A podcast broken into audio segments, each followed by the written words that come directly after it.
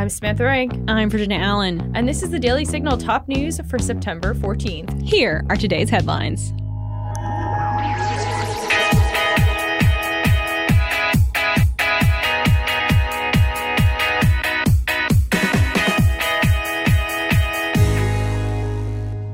Three Iranian nationals have been charged with allegedly orchestrating a scheme to hack into the computer networks of multiple U.S. victims, the Justice Department said today in a press release. The three men engaged in a scheme to gain unauthorized access to the computer systems of hundreds of victims in the United States, the United Kingdom, Israel, Iran, and elsewhere causing damage and losses to the victims, dating back to October 2020 and through present day, the press release says.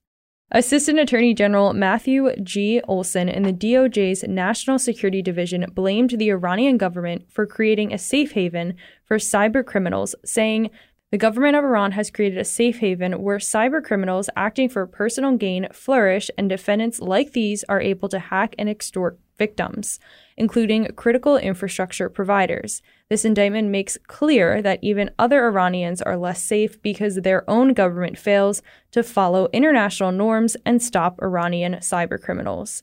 No arrests have been made as of this recording, and the three men were reportedly not working on behalf of the Iranian government, though they have connections to the Iranian Revolutionary Guard, Fox News reported. The FBI seized Mike Lindell's phone at a fast food restaurant drive-through in Minnesota. The My Pillow CEO revealed what happened on his podcast, The Lindell Report, on Tuesday night. Take a listen. This afternoon, I was uh, I went down uh, hunting in Iowa for the early teal season with my friend this morning at 4 a.m. We got up, headed down to Iowa.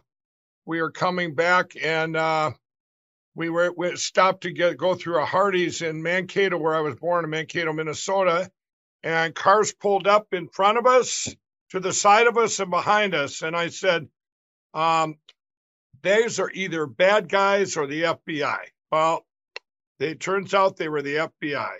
Lindell pushed unproven election fraud theories about how former President Donald Trump lost the 2020 presidential election.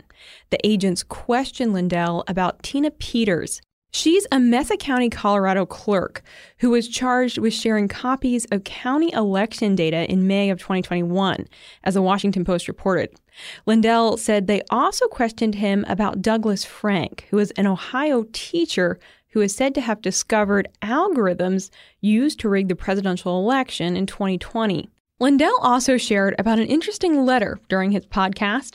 The letter was signed by a Colorado assistant U.S. attorney, which stated that prosecutors were conducting an official criminal investigation of a suspected felony. The Washington Post reported the probe is one of multiple investigations underway into alleged security breaches of local election offices in states also including Michigan and Georgia. Now, here's some potentially bad news for any listeners taking a train this weekend. There are rumors of a national railroad strike this Friday as U.S. freight railroads and their unions continue discussions, the Associated Press reported. White House Press Secretary Karine Jean Pierre said the White House is working on alternatives to trains such as shippers, truckers, and air freight should the strike happen. Let's hear what she had to say per the White House YouTube page. We are working with other modes of transportation, including uh, the shippers and truckers, air, air freight, uh, air freight, to see how they can step in and keep goods moving uh, in case of, of this rail shutdown. Uh, the administration has also been working with relevant agencies to assess what supply chains and commodities are, are most likely to face severe uh, disruptions and available authorities uh, to keep goods moving. So again, we're we're we're really uh, working with uh, and trying to figure out with other modes of transportation how to move forward. The Associated Press reported this afternoon that union members from the International Association of Machinists and Aerospace Workers, District 19, rejected a tentative deal with the largest U.S. freight railroads, and three other unions remain at the bargaining table. We will keep you updated should a strike occur on Friday. And that'll do it for today's episode. Thank you for listening to the Daily Signal's top news. And if you haven't had a chance already, be sure to check out the morning show right here in your podcast feed, where we interview lawmakers, experts, and leading conservative voices. Join us tomorrow morning for the Daily Signal interview edition. Virginia Allen will be sitting down with Fred Lucas to discuss his brand new book about the myth of voter suppression. Also, make sure that you subscribe to the Daily Signal podcast wherever you get your podcasts and help us reach even more listeners by leaving us a five star review and rating on Apple Podcasts. Thanks again for listening. Have a great night, and we'll be back with you all tomorrow morning. The Daily Signal podcast is brought to you by more than half a million members of the Heritage Foundation. The executive producers are Rob Bluey and Kate Trinko.